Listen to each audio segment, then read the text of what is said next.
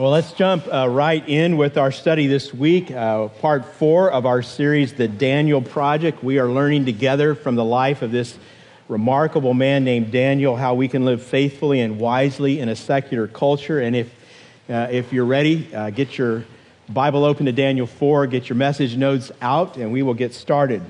Daniel 4 is a chapter that confronts the pride in our lives.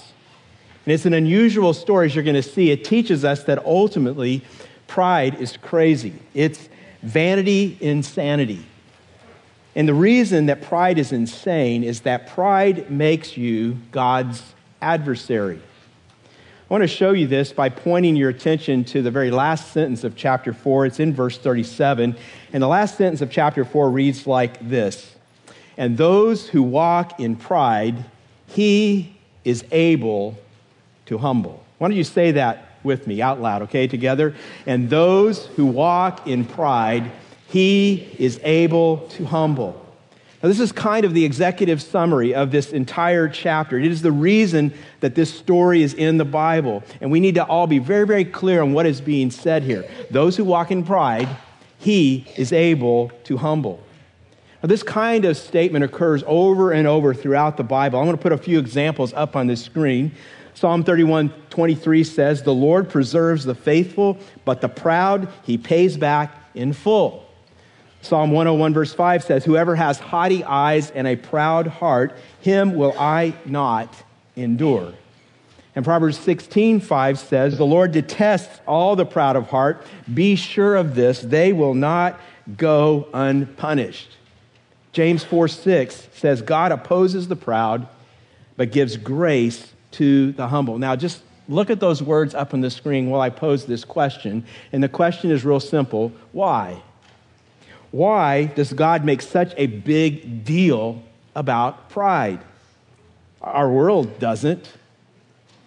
I mean, I, have worked as a pastor now for over 30 years, and I've had people come to me for all kinds of reasons for problems of discouragement and depression and anxiety and doubt, for addictions and lying and anger mismanagement. I have never yet had someone set an appointment and come in and tell me that they need to talk to me about their pride problems. I mean, just go to any self help section in the bookstore and see how many books you find about developing humility. See, as a general rule, our world celebrates pride as one of life's central virtues. I mean, we're supposed to be proud of ourselves, to be confident and strong. And there is a place for a healthy kind of pride. But we cannot gloss over the Bible's warnings against pride. We must take them seriously because pride, pride more than anything else, friends, please hear this, will keep us from knowing God. And Daniel chapter 4 shows us how a person can know God. It shows us how a person can come into a right relationship with God few years ago, a man named Ernest Kurtz wrote what has become the definitive history of Alcoholics Anonymous and the 12 step movement, and he gave it an intriguing title. He called it Not God. Kurtz said the fundamental problem that addicts have is way down deep. They refuse to acknowledge their own weakness, their own brokenness, their own limitations. He said that the problem with the alcoholic is not that he thinks, I'm a worm, not even that he thinks, I am very special, but that he nurses the thought, I am a very special worm. I may have this little problem, he thinks, but I alone among the human race am exempt from the law of consequences. And he, he said something that we uh, teach and we seek to practice in our Celebrate Recovery ministry. He said that recovery, healing, sanity begins with a single realization I am not God. And I need help from a power greater than myself. I need to be saved from me. This I am God illusion is not unique to al- alcoholics. In fact, every one of us ought to right now say, Amen. Amen. Those of you who didn't know that, you need to work on it. It's been a problem for the human race from the very beginning, right? Just go to the very beginning of the book of the uh, book of Genesis, the very first book of the Bible, and ask yourself the question as you read those opening chapters: What lies behind the very first sin? Well, the, the tempter comes to Eve and says, When you eat this fruit, your eyes will be open and you will be like God. And so, this realization, I'm not God, is the very beginning of moral and spiritual sanity. I want you to make sure that you take that away. I mean, if you don't take anything else away this morning, you need to remember this. And so, just to help with that, if you don't mind, I want to ask you to turn to the person next to you, and I want you to say to them, My name is, whatever your name is, and I'm not God. Can you do that right now? Actually, say that to that person. Just to let them know. Now, actually, this is not something that needs explanation. You don't need to elaborate. They already know. Just a simple statement will suffice. They get it.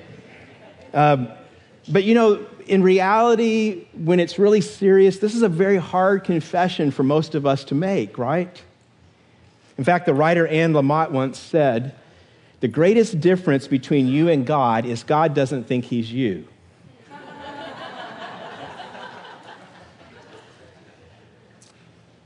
Friends, the most important discovery in life is I am not God. The most important problem in life is that I am estranged, I am separated and alienated from God. And the most important question, therefore, is how can I get right with this God? And the answer to that question, if you've never heard it before, you're going to hear it today in this chapter of Daniel. It's found right here, and it centers around this issue of pride because you see, pride is lethal to our relationship with God. I want us to see why that's so today. I want us as a community, as a people, a family together, to declare war on pride in our lives. And as we go through Daniel 4, we're going to have help for this. We're going to see five insights on destroying pride in my life. Here's the first one. You can write it in your message notes. Number one, success opens the door to pride. We need to be aware of this.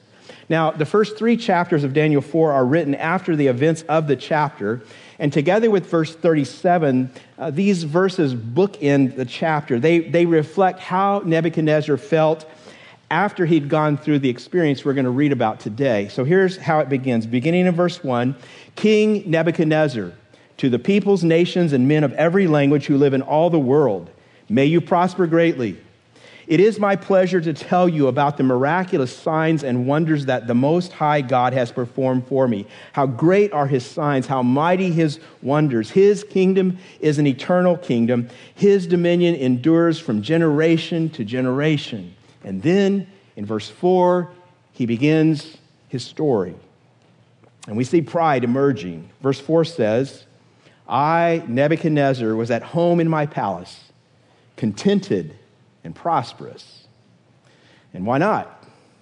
I mean, from the roof of his palace, Nebuchadnezzar looked out over Babylon, the greatest city in the entire world, and he built it. His accomplishments were almost without parallel in all of human history. Babylon was the site of so much building during his reign. It actually takes 126 pages just to record the inscriptions that were carved into the buildings he built. You've heard of the seven wonders of the ancient world, and maybe the most impressive was called the Hanging Gardens of Babylon. As the story goes, Nebuchadnezzar built them for one of his homesick wives who was missing her mountain homeland. And so he just built this amazing uh, suspended gardens with trees and this sophisticated irrigation system just for her from his palace. He could see a double wall running all the way around his city. We're told that the outer wall went for 56 miles and it was so wide you could turn around a four horse chariot on top of that wall. He built that. There was simply no city like this anywhere. The historian Herodotus wrote In addition to its size, Babylon surpasses in splendor any city in the known world. And this city was Nebuchadnezzar's city. He built it, it wouldn't be there without him. I was in my palace, contented, prosperous. You see, when you think about it, hasn't Nebuchadnezzar achieved what we define as the good life? He's prosperous and he's contented and he's happy. Did Nebuchadnezzar, you think, think that he had a problem? No. I was content and prosperous in my palace, but, but God thought he had a problem. You see, one of pride's great dangers is, the, is that the people who are most proud tend to be the most blind to their pride. And so God launches Nebuchadnezzar on a journey that will be very long and very painful. And though he doesn't know it yet, it is the battle for his soul. He has never faced a battle like this one before. Jesus said, What does it profit a man to gain the whole world yet lose his soul? And Nebuchadnezzar, he might have gained the entire world, but he is about to lose his soul. Look at verses 5 through 18. I had a dream that made me afraid. As I was lying in my bed, the images and visions that passed through my mind terrified me. So I commanded that all the wise men of Babylon be brought before me to interpret the dream for me. When the magicians, enchanters, astrologers, and diviners came, I told them the dream, but they could not interpret it for me. Finally, Daniel came into my presence, and I told him the dream. He is called Belteshazzar after the name of my God, and the spirit of the holy gods is in him. I said, Belteshazzar, chief of the magicians, I know that the spirit of the holy gods is in you, and no mystery is too difficult for you. Here is my dream. Interpret it for me. These are the visions I saw while lying in my bed. I looked, and there before me stood a tree in the middle of the land. Its height was enormous. The tree grew large and strong, and its top touched the sky. It was visible to the ends of the earth. Its leaves were beautiful, its fruit abundant, and on it was food for all. Under it, the beasts of the field found shelter, and the birds of the air lived in its branches. From it, every creature was fed. In the visions I saw while lying in my bed, I looked, and there before me was a messenger, a holy one, coming down from heaven. He called in a loud voice Cut down the tree and trim off its branches, strip off its leaves and scatter its fruit. Let the animals flee from under it and the birds from its branches, but let the stump and its roots, bound with iron and bronze, remain in the ground, in the grass of the field. Let him be drenched with the dew of heaven, and let him live with the animals among the plants of the earth.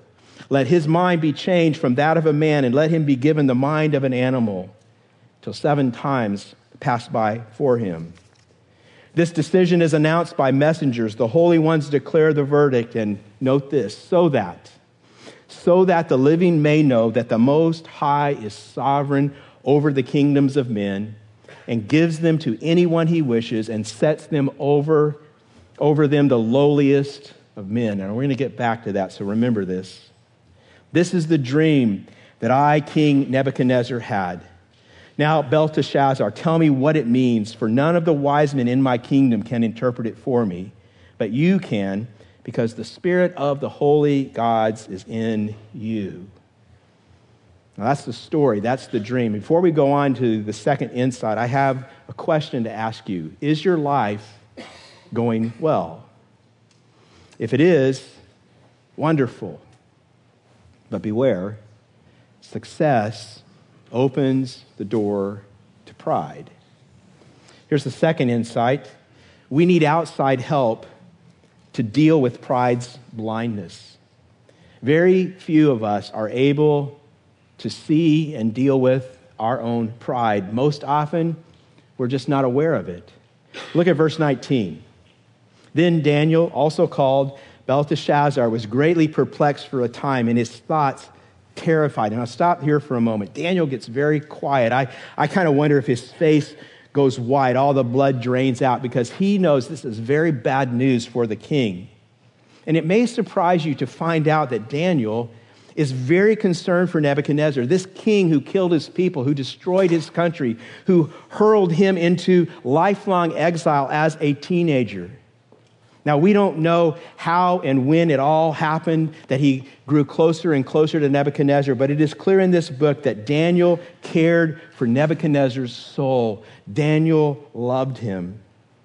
He's probably been in exile now for 30 or more years, and he's grown to spend a lot of time with Nebuchadnezzar. He knows, he knows him and he really cares for him. And, and Nebuchadnezzar knows him, and Nebuchadnezzar can read his face and he can tell that something's wrong.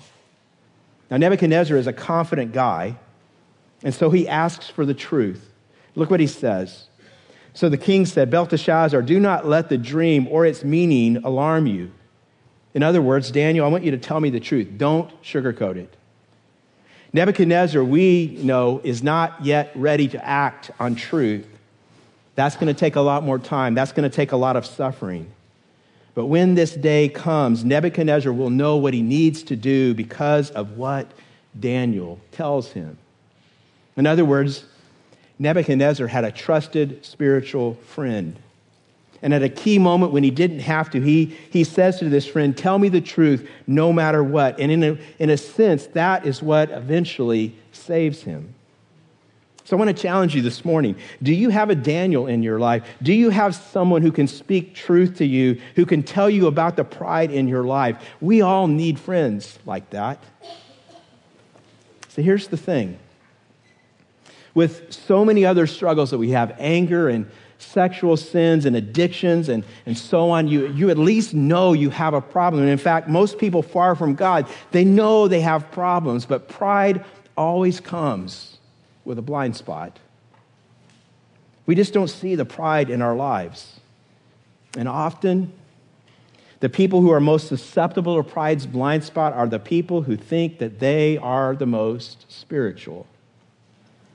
And so I just want to challenge you today. You need a Daniel in your life. If you don't have someone like that yet, then you need to pray and you need to ask God to lead you to, to one.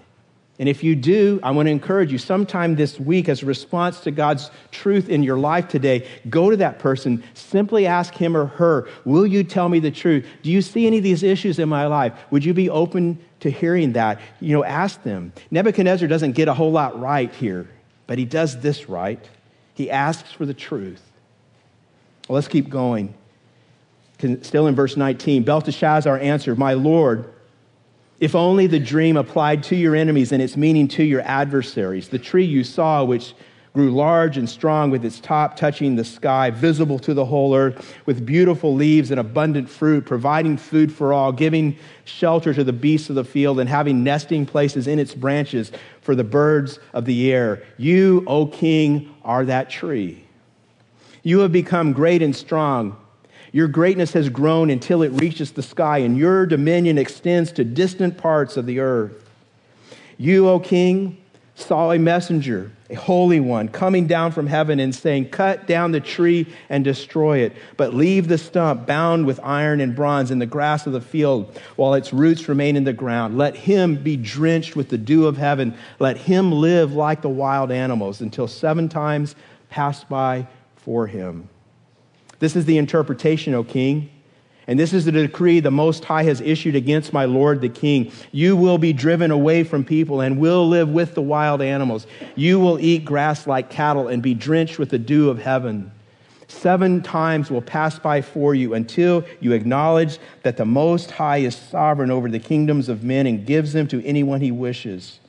The command to leave the stump of the tree with its roots means that your kingdom will be restored to you when you acknowledge that heaven rules. Now, this is a strange dream. At the center is the great tree. It's the tree of glory, and it expresses the reality of Nebuchadnezzar's life. Everyone looks up to him. The whole earth can see the tree. He receives constant praise and admiration. Everyone depends on him. The tree provides food and shelter for everyone, even the animals. He just lives with these constant reminders of how important he is. Everyone does what he wants them to do. This is a man who understands power, how to acquire it, how to protect it, how to use it to further his agenda. It's just this incredible picture of proud, stubborn self sufficiency. King Nebuchadnezzar has incredible achievements. But he never acknowledges God. He never recognizes that every breath he takes, every thought he thinks, is a gift. He doesn't see that one day he will be accountable to that God. He doesn't see how other people have helped him become who he is. He thinks he did it all. I have kind of a favorite story about the folly of human pride. There was the CEO of a huge corporation who was driving with his wife, and they pull into a service station to get some gas, and uh, she, he goes into the, the store, and when he comes back out, he notices that his wife is engaged in a very animated conversation with the service station attendant. They get in the car and they drive away and start talking, and it turns out that she knew that attendant. It turns out that they actually used to date when they were back in high school. The CEO, kind of cocky. And after a time of silence, he says to his wife, I'll bet I know what you're thinking. I'll bet you're thinking that you're pretty lucky you married me, the CEO of a great corporation, and, and not a service station attendant. And she says, Well, no, actually, I was thinking if I'd married him and not you, he'd be the CEO of a great corporation and you'd be a service station attendant. And all the women said, That may, may be the biggest amen I've gotten in the last 10 years. I don't know. this message may be more relevant than some of us think. It could be, so. Well, we all have this illusion, don't we? I made myself who I am. And I just want you to ask yourself is that what you think?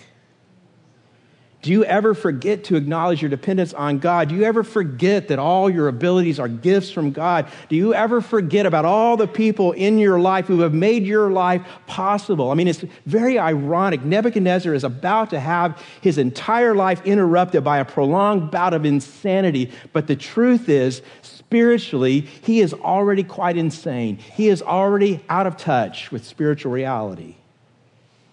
Now, that takes us to the third insight about destroying pride. Write this down God always interrupts our pride. See, God has to act here because information alone will not cause Nebuchadnezzar to renounce his sin. His pride is too deeply woven into the way he thinks and he lives. All he can say, see is his agenda, his kingdom.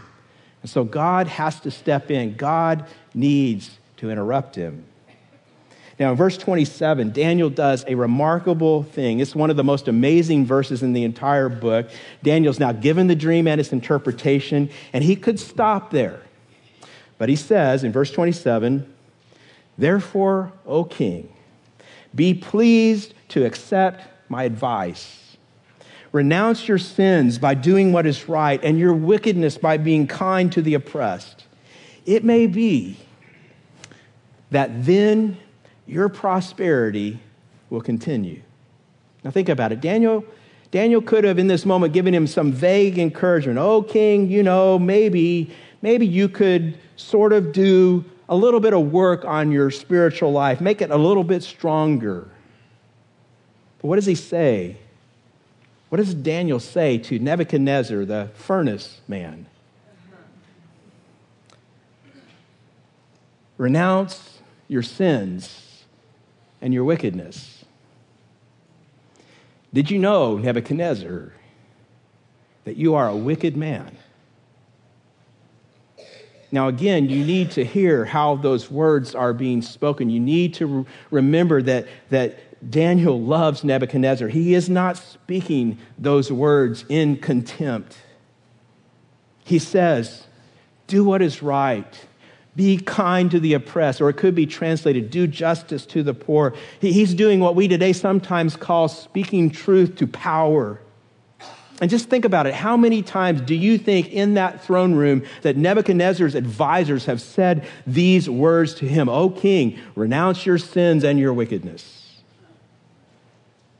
See, Daniel is doing some very serious meddling and sometimes people get confused about this. Daniel does not say, you know, king, just keep living the way you've been living. Just change your religion. Just theoretically acknowledge that God is in control. Just adopt the name of my God instead of your God's. No, Daniel, Daniel is now messing with how much money goes into the hanging gardens, how many more walls get built, how many more palaces get built with Nebuchadnezzar's name carved into them, how many more people get conquered and enslaved and beaten and killed in the process. This is not just about Nebuchadnezzar changing the name of a God that he worships, although it includes that. Nebuchadnezzar must change the way that he treats people. O king, renounce your sins. You see, when someone actually gets serious about getting right with God, it's painful to recognize the truth. And the truth is, I am sinful. And it's hard for me to see that because I don't, I don't even see my sin. I just take it around with me. I saw this on the internet some time ago. Edith, a mother of eight, was coming home from the neighbors one Saturday afternoon, and things seemed too quiet as she walked across her front yard. Curious, she peered through the screen door and saw five of her youngest children huddled together in the living room, concentrating on something. As she crept closer, trying to see, she could not believe her eyes.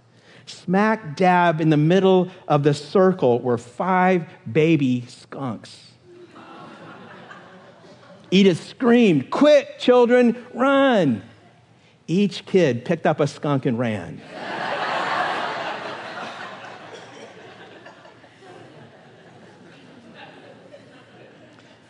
Isn't that the human condition? We just grab the skunk and run, don't we? We just take it with us.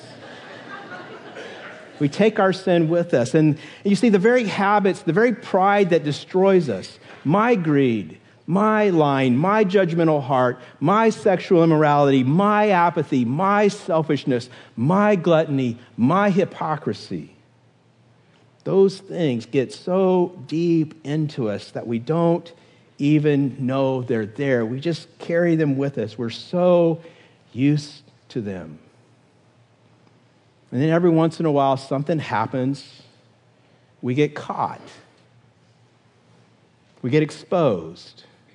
And it's so interesting when we do this, we'll often see it, especially with public figures. I mean, almost always the response when a public figure gets caught is to say, Well, that's not me. And that's what we often say that's not me. Well, of course it is. it's all in me. It's just that usually we're, we're pretty good at hiding it, we're pretty good at disguising it. And now in this story, Daniel is just bringing all of this to the light with Nebuchadnezzar. And God is not subtle about this. It's clear renounce your sins.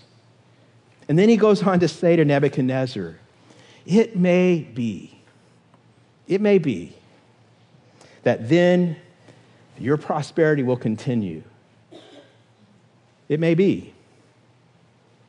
It depends. Well, Nebuchadnezzar, listen, is he willing to humble himself? Is he willing to renounce his sin, to, to bend the knee? It may be. And if you're following this story closely, what you're doing right now is you're holding your breath right at this moment because you're wondering what's going to happen. What does Nebuchadnezzar say next? Daniel speaks these amazing words right to his face. Does Nebuchadnezzar yell at him? Does he just dismiss him? Does he weep? Does he confess? We don't know. Daniel says these words, and then maybe you already noticed in the very next verse, this is what we're told. I want you to notice the time gap as we move to insight number four, which tells us God ultimately judges our pride. God is very patient with our pride, but he will always judge it. Here's what we read in the very next verse. All this happened to Nebuchadnezzar 12 months later. 12 months later. As the king was walking on the roof of the royal palace of Babylon, he said, Is not this the great Babylon I have built as the royal residence by my mighty power and for the glory of my majesty? So God sent the dream to Nebuchadnezzar. Uh, he gave Daniel the interpretation. Daniel told the king and confronted him with his sinful pride. And then God waited 12 months, an entire year. Do you see how God is so very patient?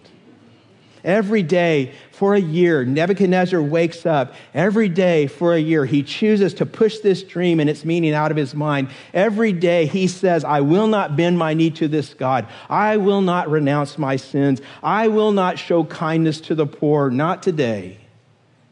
I'm going to keep building my gardens. I'm going to keep building my palaces and my walls. I will spend my money the way that I want to. Maybe he thinks God's bluffing. Maybe he thinks he's clever enough to outsmart God. Maybe he tells himself what some of you tell yourselves that one day he will pay attention, one day he will give God his obedience. Not today. Maybe he tries not to think about the dream at all. I'll bet he avoids Daniel that entire year. And it goes on like that until one year later, he has become a complete slave to all the arrogance and self centeredness that God has so strongly warned him about. This is a story about plan A and plan B. You see, God's plan A with Nebuchadnezzar is what the prophet Isaiah says in Isaiah 1 Come, let us reason together. God wants to use reason with Nebuchadnezzar. And that's generally how God wants to work with us. You think about it. Doesn't a, a good parent always prefer to use reason with a child? I mean, it's gentler.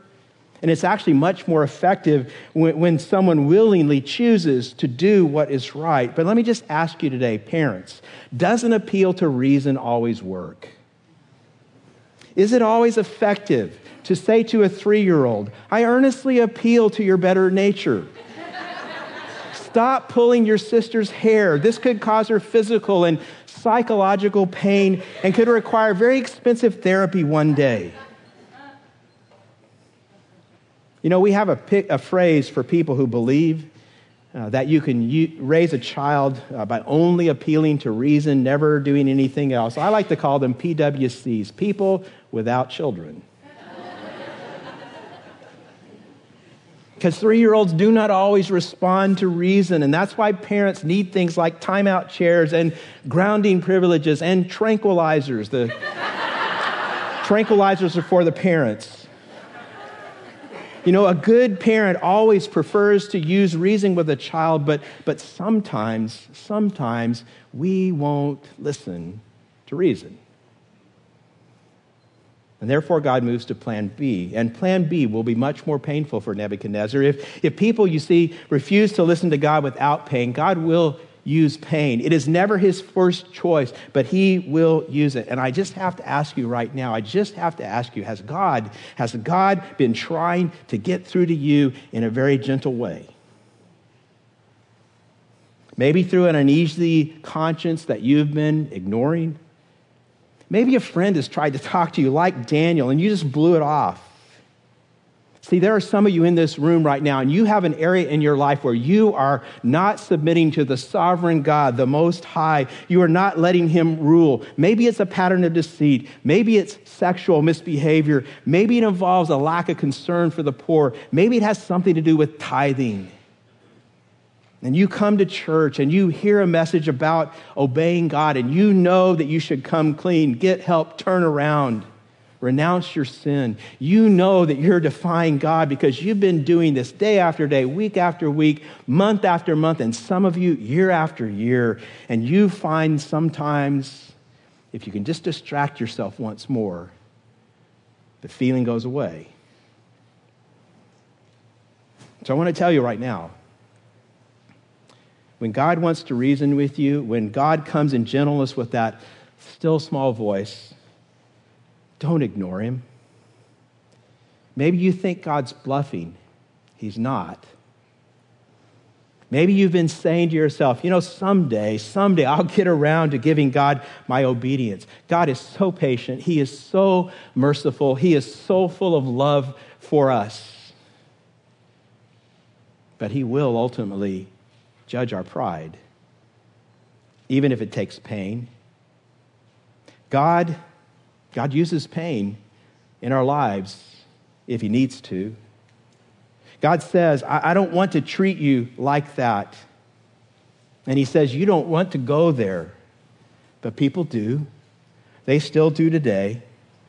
And so I just want to urge you listen to God, respond. Nebuchadnezzar doesn't. And so God goes to plan B. And plan B involves much more drastic measures. This one's going to leave a mark.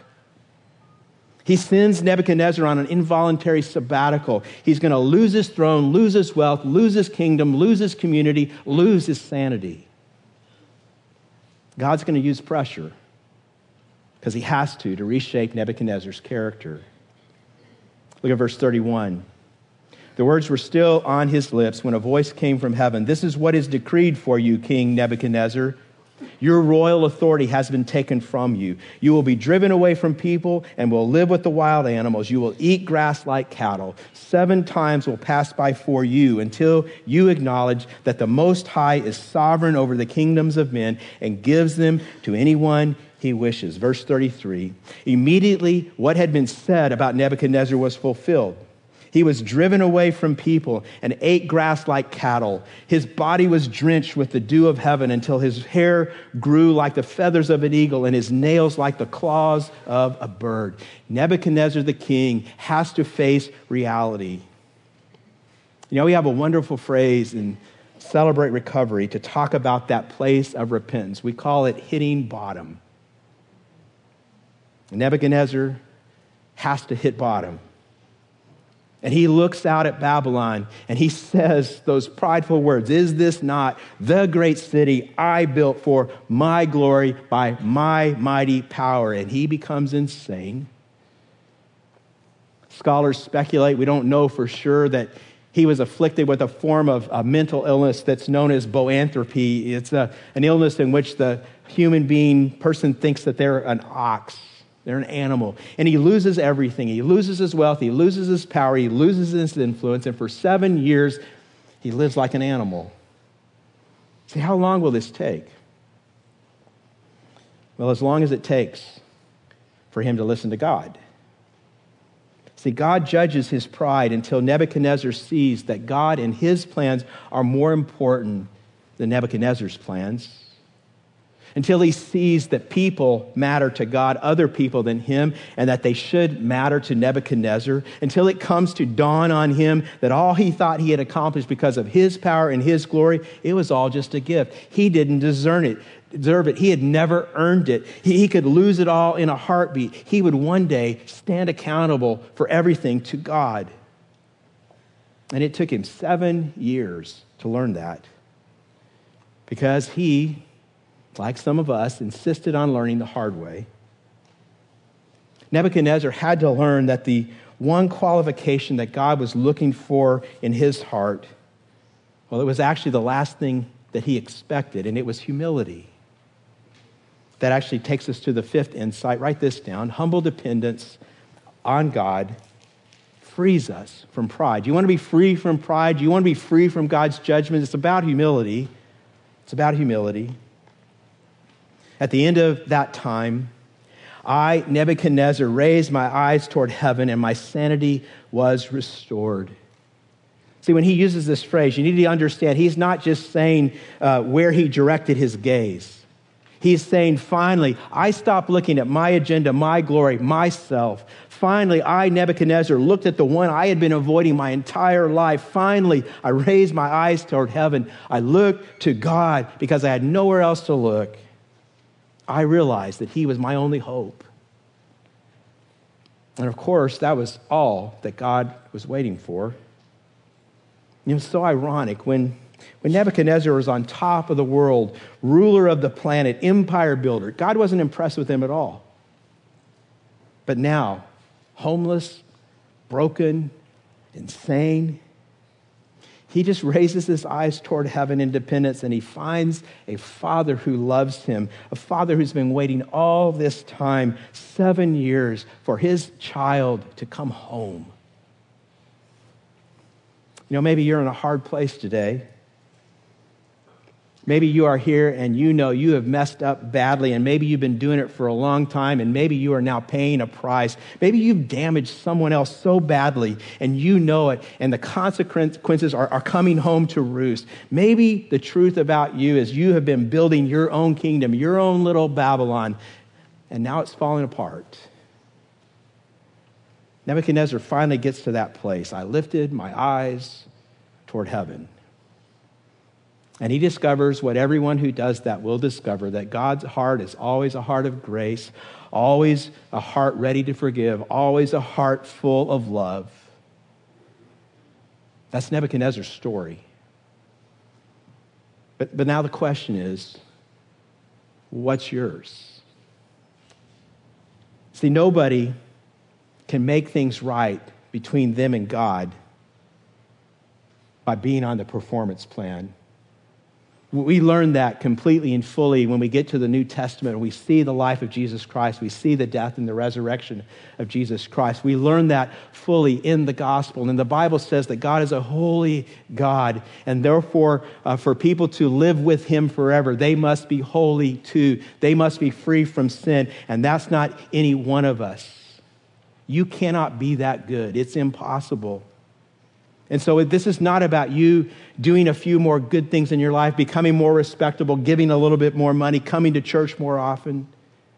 See, God is a holy God, and God will never lower his standards of perfection. And so amazingly, incredibly, he decides to lower himself.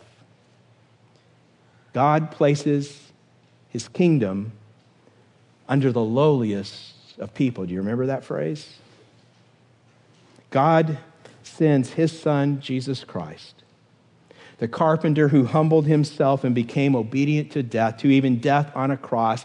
On that cross, the Bible tells us, the gospel tells us, Jesus was expressing both God's anger and wrath, God's refusal to accept sin, and God's willingness at the same time to suffer because of his love for you, for me. On the cross, Jesus was in some way bearing the sins of the world Nebuchadnezzar's sins, your sins, my sins. He died on the cross, the death that you and I should die. And as a result, we can be forgiven. We can be free. Anyone can be in a right relationship with God. And it's not based on how we perform. Because have you ever noticed when something's based on performance, pride follows right behind? It is not based on our performance, it is based on what Jesus has done, what Jesus has accomplished.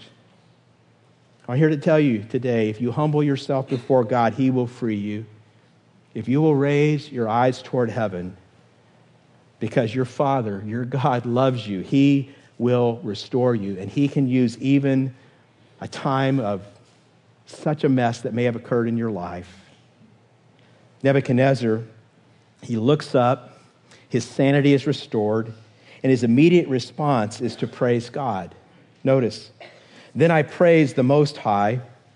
I honored and glorified him who lives forever. His dominion is an eternal dominion. His kingdom endures from generation to generation. All the peoples of the earth are regarded as nothing. He does as he pleases with the powers of heaven and the peoples of the earth. No one can hold back his hand or say to him, What have you done?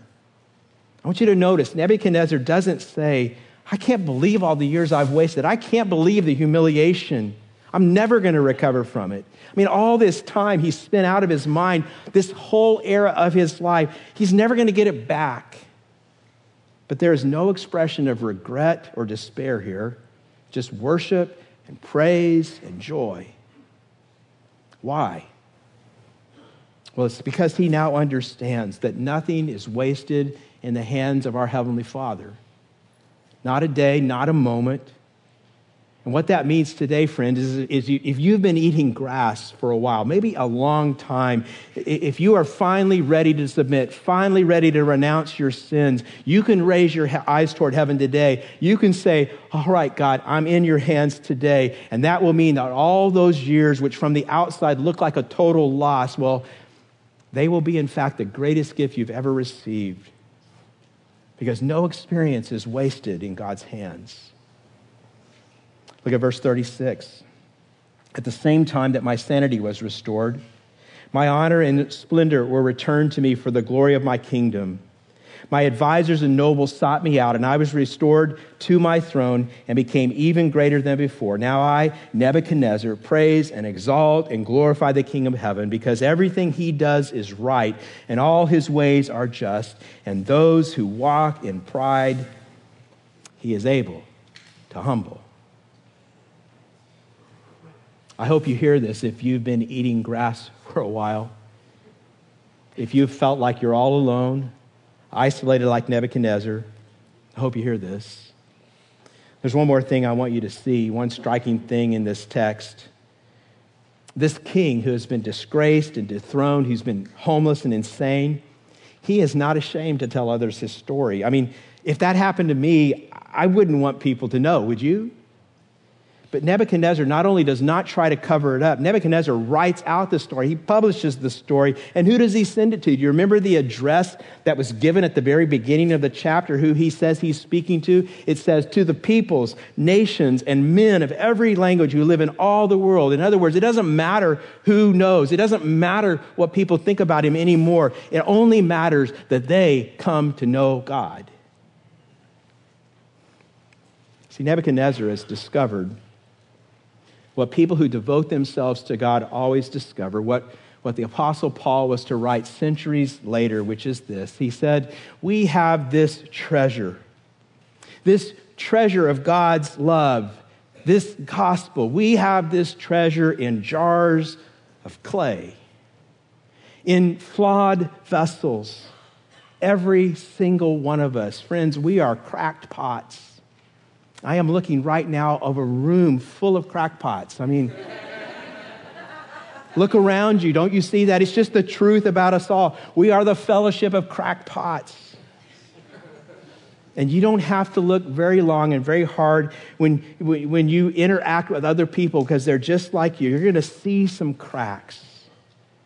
But if you keep looking, if you look even more closely, you will see what God saw when he looked down from heaven and, and Nebuchadnezzar lifted his eyes, which is a little lump of clay that one day, one day, in the hands of the potter, one day will be free from any mar, any blemish. One day will fully reflect the glory and the beauty of the image of God. But you have to trust the potter you have to turn from pride. You have to renounce your sin. You have to trust God. Will you do that today? Will you turn to Him and trust Him? He is so very good. You can trust Him. Let's pray together. Heavenly Father, we come before you, and as your people, we give you thanks for your word. And we ask as your people that you, by your Holy Spirit, would speak truth into our hearts and that we, by your grace, would respond to that truth. Father, I, I pray especially for anyone who's here right now who has been procrastinating or denying or excusing or rationalizing whatever issues they may have in their life. Lord, I just pray that they will put all that aside and they will lift their eyes toward heaven. They will do what you call us each to do, and that is to renounce our sins and our wickedness, to turn from our pride, and to humbly depend on you for grace, for salvation, for life each day, Lord, for everything that we need. Lord, may that be happening even now across this room as your people pray to you. And Father, I also want to pray for anyone who's here who, who doesn't know you yet, Father. You have been speaking to their hearts in different ways and in different times. Lord, you've been reaching out to them and maybe they've been pushing you away. Maybe, maybe they've been procrastinating turning their life over to you. Lord, I ask that even now, by the power of your Holy Spirit, you would grant them new life. Lord, that you would turn their hearts around and they would, they would see your beauty and see your glory. And they would just fall in love with Jesus, your Son, who died on the cross for our sins so that we might be set free. Even now, Lord, may there be repentance from sin and faith in Jesus. Lord, we pray that you would bring your truth and your salvation to this place, across our city, into our communities, for your glory. And we ask all these things in the name of your Son, Jesus Christ, who is our Savior and our Lord. And all of God's people together say, Amen.